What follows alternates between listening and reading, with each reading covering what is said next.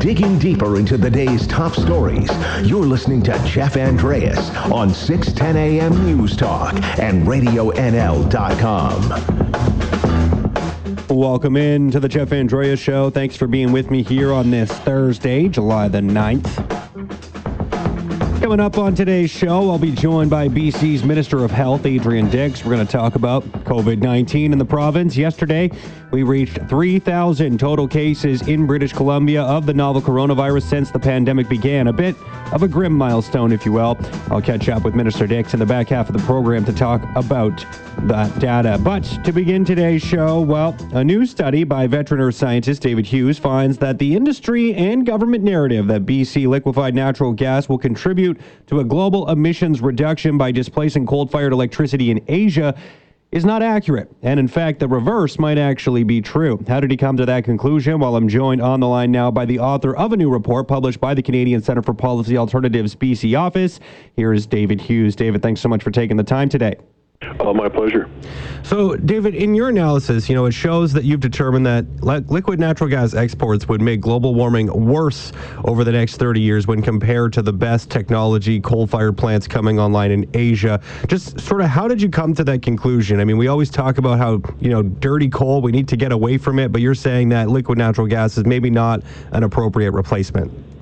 Well, yeah, if, if you look at just burner tip emissions, you know, just how much emissions per unit of heat, um, gas is about half of, of coal.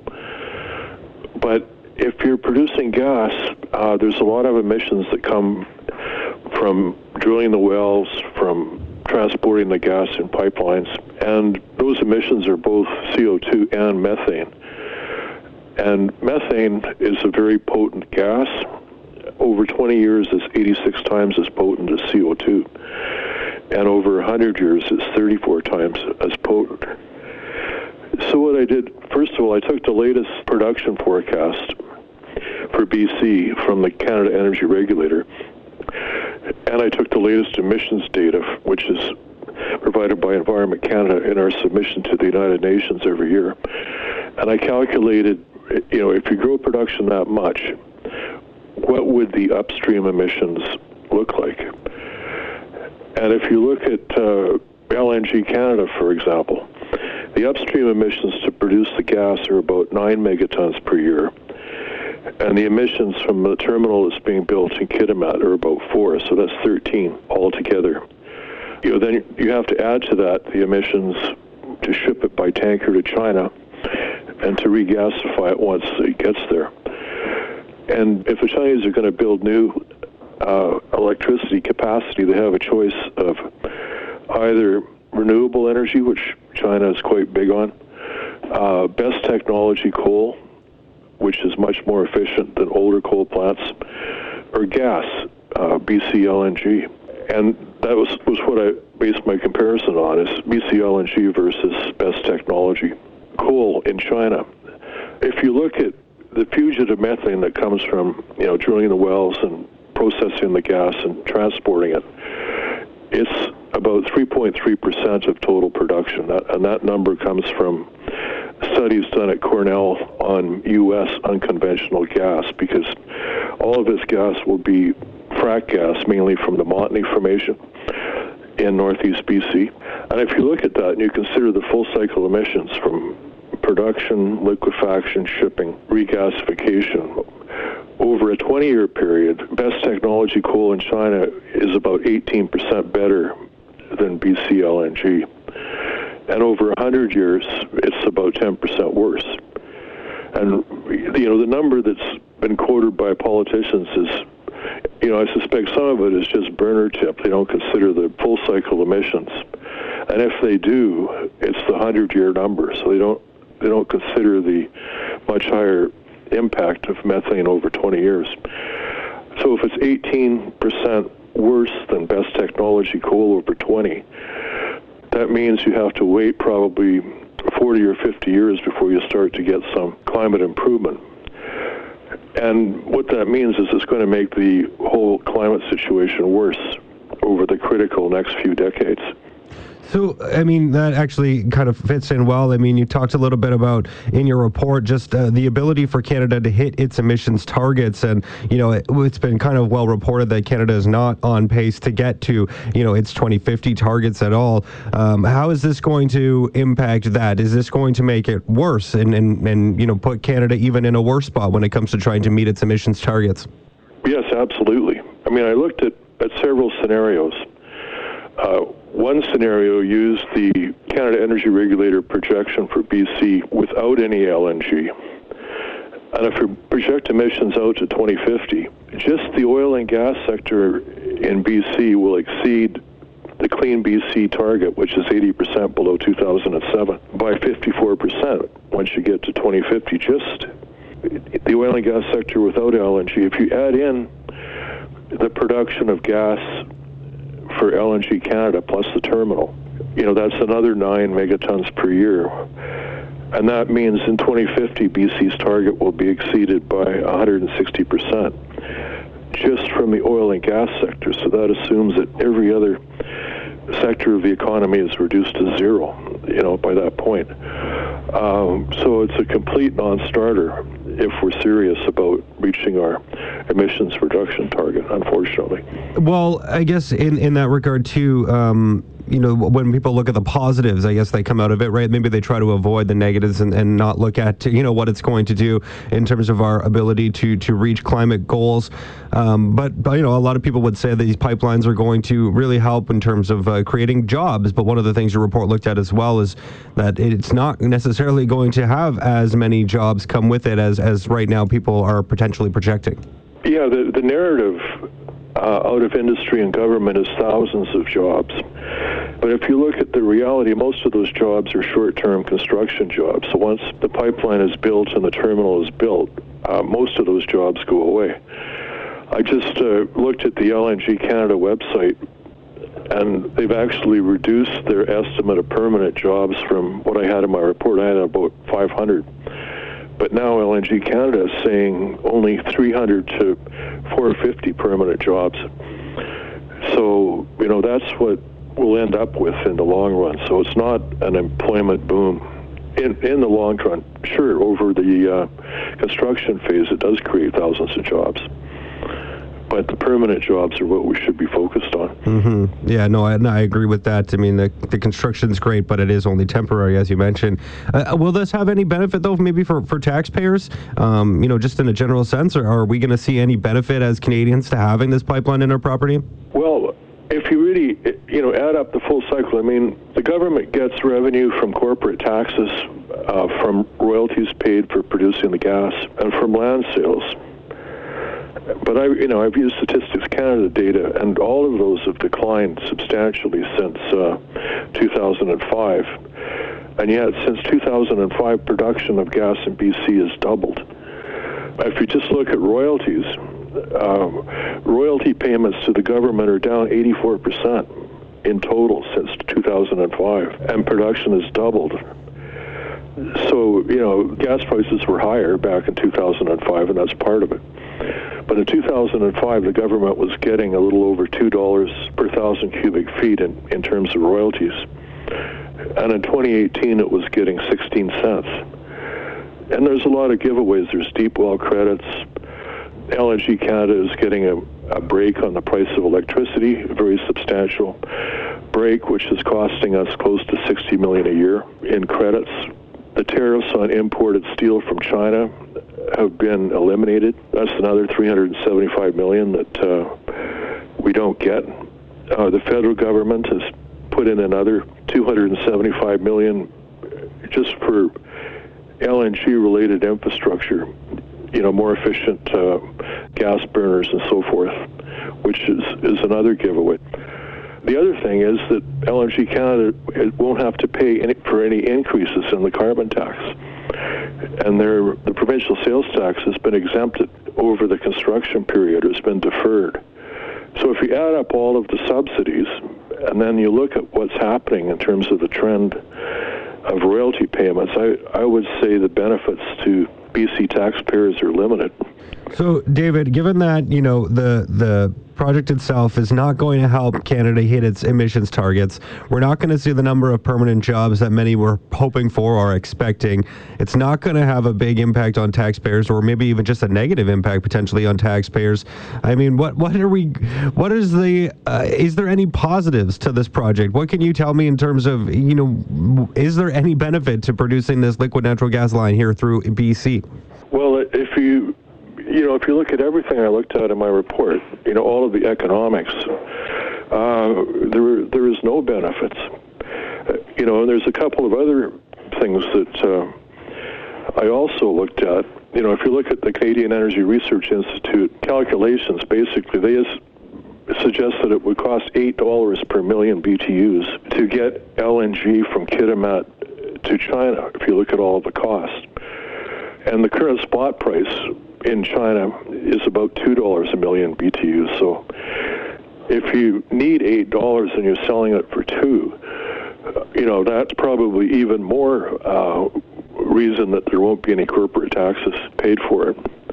And you know, and, and a final thing is, I think we're going to be using gas domestically for decades. You know, I, I can't see us completely replacing renewables, replacing mm-hmm. fossil fuels with renewables like wind and solar. And natural gas is a pretty good backup for wind and solar because you can turn it on and off, and also for heating and so forth. So I think we're going to be using natural gas for the foreseeable future. However, if industry is is drilling off the BC Montney, they you know, industry, you know, to their credit, they always try to maximize profits. So they drill the highest quality parts of these deposits first. So really, we're, you know, drilling off all of the best parts of our remaining finite natural gas resources and exporting them. And for domestic consumption, Canadians are going to have to go to more remote deposits uh, or lower quality deposits, which means higher costs.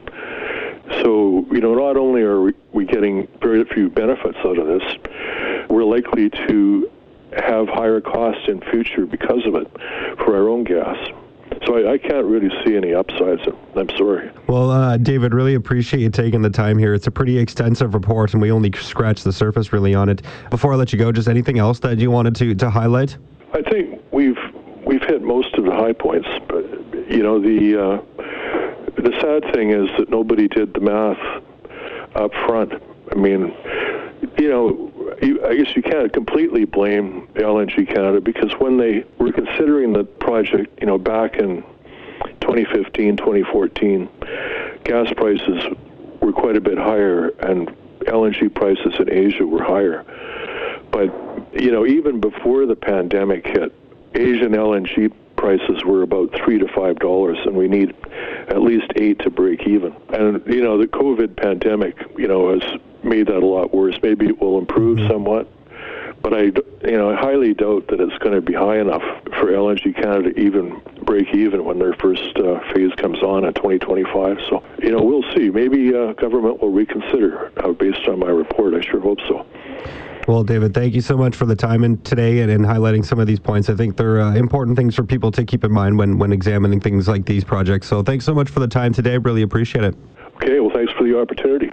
That was Earth scientist David Hughes on his latest report, which is entitled Why LNG Exports Doom Emissions Reduction Targets and Compromise Canada's Long Term Energy Security. You can read that report on the Canadian Centre for Policy Alternatives website. Well, Got to take a quick break here, but when I come back, I'm set to be joined by BC's Minister of Health, Mr. Adrian Dix. So stick around, and the Jeff Andreas Show will be right back with some talk about COVID 19.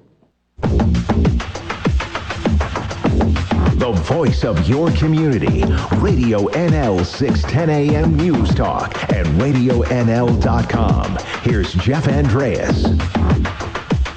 Welcome back to the Jeff Andreas Show. Thanks for tuning in here on this Thursday. Now, British Columbia passed 3,000 cases of the novel coronavirus here just yesterday. A bit of a grim milestone when just looking at the sheer numbers. Let's bring in now BC's Minister of Health, Adrian Dix. Minister Dix, thanks as always for taking the time.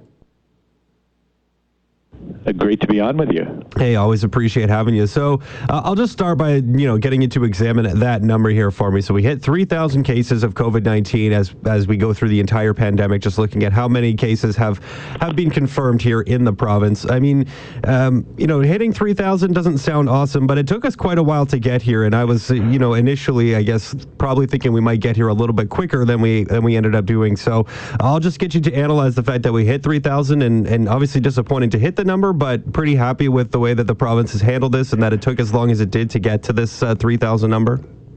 Well, I think relative to other jurisdictions, and given the fact that we're so close to Washington State, where there's been a very, very significant outbreak, um, where they've done 3,000 in the past week, not since the beginning of the pandemic, um, new cases, uh, it's obviously a good result relative to that. But people have really suffered as, uh, as well, and we just have to all reflect on that right now. 186 people have died, many of them, uh, as we know, in long term care where people are especially vulnerable to COVID 19. And uh, the disruption to the economic life of the province, the disruption to other health procedures that I deal with has been significant. So uh, I think uh, I think BC has a lot to be proud of. The fact that people, everybody uh, in communities from Kamloops to everywhere else has responded so well. It's something we can be proud of, but we're still in the middle of this. Um, we had 18 new cases yesterday, which is um, a significant, you know, remains a significant number of cases. Uh, the majority of those cases are people living in Fraser Health, but they can uh, some of them are working in Vancouver Coastal Health, and so uh, uh, the the pandemic continues, and there's still no cure, and there's still no vaccine. So um, what we're doing now is pretty uh, intensely preparing for uh, for the fall and potentially the next stage of the pandemic. So uh, I guess where or what what sort of steps are you talking about when you're saying you're preparing for the fall and a potential second wave? Obviously, we're seeing continual increases to the stockpile of PPE. Uh, what other steps are ongoing right now to kind of prepare for that second wave if and when it does come?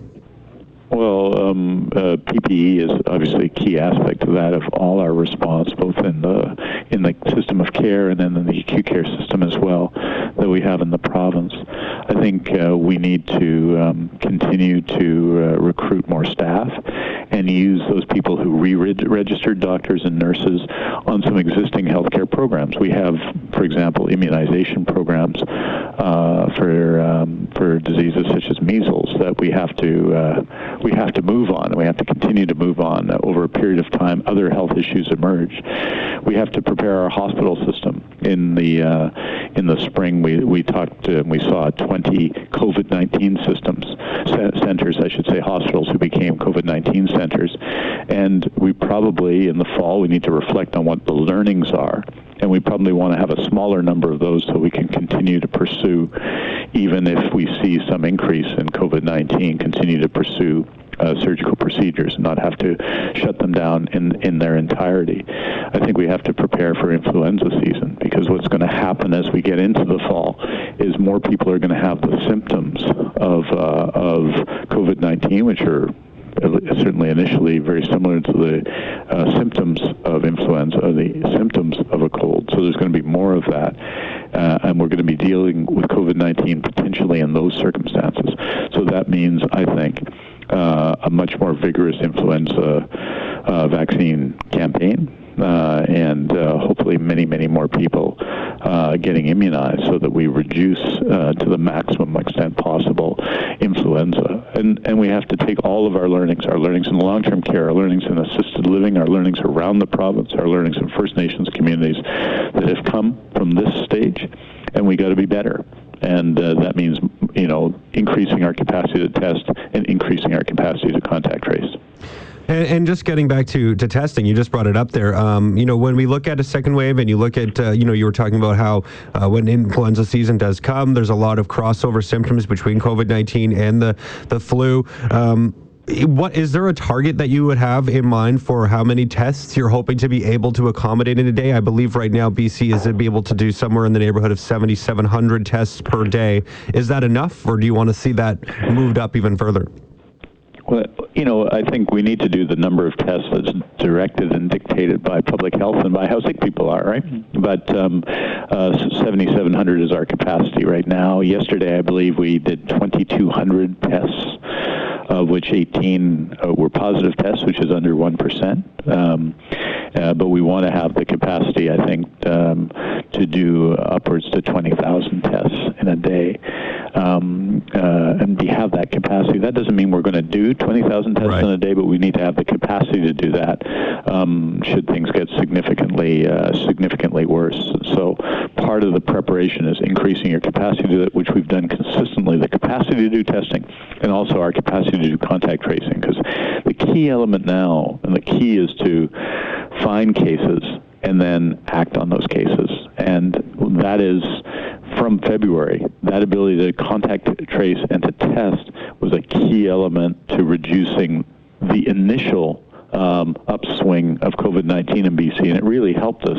I mean, by the time they t- started taking actions like we did in Washington State, it, they already had um, widespread spread. And you know, this is not to criticize anyone. That's just what happened. And so once there's widespread spread uh, spread of the of COVID nineteen, um, you're really managing it at that point. You're not stopping it. You're managing it. Mm-hmm. And we've got to continue to try to the extent that we can, and in the most humble way we can, because this virus is making us all humble uh, every day uh, to try and keep control of it uh, here with BC's Minister of Health, Adrian Dix. Adrian, I did want to ask just how you're feeling about the preparation that you've put in place so far to deal with a second wave if and when it does come. Just talking about, you know, we have the stockpile of PPE, as you mentioned, looking to ramp up the ability to test, uh, the single site plan that's been put in place for care homes and how that could potentially have a really positive impact if something does come along. I mean, are you just feeling a lot more confident that if, you know, we do see a, a significant rise in cases for whatever reason uh, in the future, BC is in a really good place to handle it compared to where we were in March? Uh, I think we're in a better place to handle it, and I think one of the strengths, and this is one of the, one of the many reasons I admire Dr. Henry and our Deputy Minister Steve Brown, is we haven't got it right every time. You know, you never do. This is new and it's unprecedented in our lifetimes. But where we've needed to change, we've changed, and where we've needed to learn, we've learned. And when for example, the situation in Quebec people returning from spring break was reported to us. We moved, and we moved quickly to, to intervene to stop, essentially stop people from going away for spring break, which is one of the one of the many examples of of what's happened. So we've got to continue to be able to do that. So I think our preparations are good, but this continues to be, and we've seen this in the United States in recent weeks, but we've seen it in other jurisdictions as well, where this is uh, just wave upon wave. Like there's, this, they're still in the first wave in the United States, but we're really seeing, if you will, a, a, a renewed peak. Uh, it seemed to peak in, in April, May, and now it's peaking again. So, uh, you know, sometimes we look at these things and saying, well, the second wave and it'll come in the fall. But the American example, the Washington State example, is basically one wave after another, mm-hmm. right? And so um, we have to be vigilant and we have to learn from that and we have to always, always be modest about our ability to address this. Always understand we're in a pandemic and always understand that we need people to really um, follow the message of physical distancing and staying home when they're sick. Uh, if that doesn't happen, all the things you can do in public health uh, will matter less. Let's put it that way. Um, I did want to ask you too, while I have you, just about visits to those in long-term and assisted care. Uh, last week, Bonnie Henry announced that that was going to start to be allowed. Um, have you heard of any issues or concerns or hiccups so far? I know we're pretty early in, in the game when it comes to be starting to allow those visits again, but um, you know, have you heard any issues so far? Well, I think for a lot of families, I mean, we're, what we're doing is limiting it to one uh, designated visitor per person, and obviously, people um, would like that to be more. Um, just to put that in context, Jeff, you think about it, there are 30,000 people in long-term care in BC, roughly. That's 30,000 more people in long-term care homes, right? Mm-hmm. And we're in a in a time when we have a pandemic, after all, and so we have to be very, very, very uh, prudent about that in order to ensure that we allow visits, but also that the virus stay under control. So, all of the care homes in BC, and they're getting support from us, are um, are moving to develop their plans to do that, and uh, we're uh, trying to support that as much as possible. I think some are ready, and others are going to be ready early next week. So I think um, on the family side, people are just anxious to see it happen. And on our side, we want to do what we've been doing, which is just be methodical and to get it done right so that uh, family members and others uh, and residents of long term care aren't at risk. And last question here, and then I'll let you go because I'm sure we're running up on the clock here, Adrian. But uh, just I was at a few places here in town in Kamloops recently, uh, just going out for a drink or whatever, and I'm not seeing servers or bartenders wearing PPE like they were even just a, a week ago or 10 days ago. Is there any concern about uh, you know maybe the the rules relaxing a little bit? I'm sure it's a lot different in Fraser Health and Vancouver Coastal, but here in Interior, it feels like there's less people wearing uh, you know masks while they're serving. Is there any concern from provincial provincial health officials when it comes to this now? Well, uh, there's there's specific orders for for restaurants, and um, and it's important orders around physical distancing, about barriers, about the number of people in restaurants, which reduces the risk, about uh, having names of people who come in. All of those orders need to be in place. I think it's understandable over time that people are a bit tired of the restrictions, right? And mm-hmm. we all have that possibility of becoming lazy. And I just say that with totally without judgment. You know, I mean, it's true for all of us. All of us are, you know, a bit tired. We did our first briefing. I don't know when we had our first conversation about this Jeff in January. So it's been, it's it's it's, six months now um, that we've been dealing with COVID nineteen, and so I understand people are tired, but we just have to, we've got to try and institute an idea that this is the new normal. And I think for the most part, especially in the restaurant, the bar industry, people are doing that because they understand what's at stake. And again, a lot of this is an issue of confidence. Um, I would argue, uh, Jeff, that it's not just a question of following the rules. That if, if for the restaurant and the bar sector, for example, uh, I think a lot of people are still not going back, right? And so following the rules is important for them as it builds confidence um, that that's a safe thing to do as well as an enjoyable thing to do. So um, that's what we need to see happen. And uh, overall, I'm pretty pleased about it. But you know, obviously, um, obviously, uh, there's always work to be done. Well, Minister, as always, thank you so much for taking the time. I really do appreciate it. Hey, I so appreciate it, Jeff, and take care. I'll talk to you next week. All right, there you go. There's BC's Minister of Health, Adrian Dix. And of course, as we talked about there, looking ahead to flu season and uh, when that respiratory season, as they like to call it, comes back around, uh, the ability to increase testing capacity is pretty critical. He's talking there about increasing the capacity to 20,000 tests per day here in BC. We're currently sitting at just 7,700. So uh, obviously a need to more than double the ability to uh, do COVID-19 testing here in the province of British Columbia. As he mentioned as well, of course, the idea isn't necessarily to do 20,000 K- tests per day, but the ability to do that uh, is something that is important. 2,200 tests done yesterday with 18 coming back negative or positive, excuse me. So, uh, I mean, the, the results are there. So far, so good as we go through the summer. But once we hit flu season, of course, with those intermingling symptoms, could cause some problems or concerns for those who maybe are just worrisome that they might have COVID 19. And, and the situation across the, the, the country is continuing to improve. I mean, Ontario, 170 new cases here today. Quebec announced 137 new cases here today. Um, you know, that's actually the most they've seen since June 25th in Quebec. So they're clearly starting to, uh, I mean, at least it feels like they're getting a handle on things. And right now in BC, of course, as we mentioned, just as of yesterday, now up over 3,000 total cases since the pandemic began. Um, not a bad number when comparing to what's going on in other places. Look at Florida; they had, uh, I think it was 9,000 new cases here uh, just in one day alone. So we're doing pretty good relative to other places here in British Columbia, and we'll continue to uh, get updates here from Minister Dix as I chat with him on a fairly regular basis at this stage of the game. And uh, my hats off and, and, shout out to Adrian for continuing to come on. Thank you so much for the time. All right, do have to take one more break here, but when I come back, well, there'll be more Jeff Andreas show to talk about. I know the uh, uh, police chiefs of Canada are looking to decriminalize illicit illicit drug possession. We'll talk more about that after this. Your opinion. Call or text 250-374-5345. Find us on Facebook or on Twitter at Radio NL News. This is Jeff Andreas on RadioNL.com.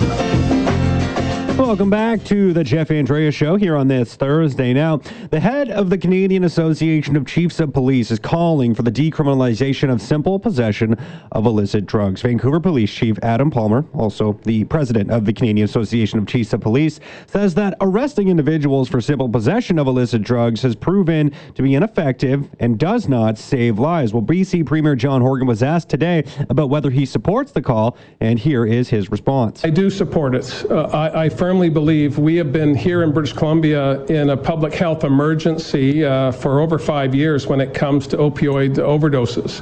Uh, we have put in place uh, new resources. We have a standalone Ministry of Mental Health and Addictions.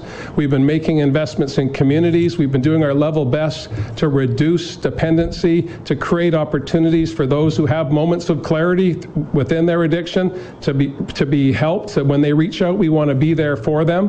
But this fundamental question question that uh, Adam Palmer, the v- Vancouver Police Department chief and the head of the National Chiefs, uh, outlined today is where I believe we need to go. If not now, when? Yeah, so I mean, clearly Horgan supporting the call, and of course, this is about more than than you know just helping those who are drug users. It also does a lot for the police forces as well. We're in the midst of a global pandemic when it comes to COVID-19 in British Columbia. That is comp- further complicated by an overdose crisis, which saw last month the highest monthly number of deaths that we've seen in a good long time anything that we can do to reduce uh, the, the deaths and to reduce the dependence and to, and to, quite frankly, free up law enforcement to do other things, I support.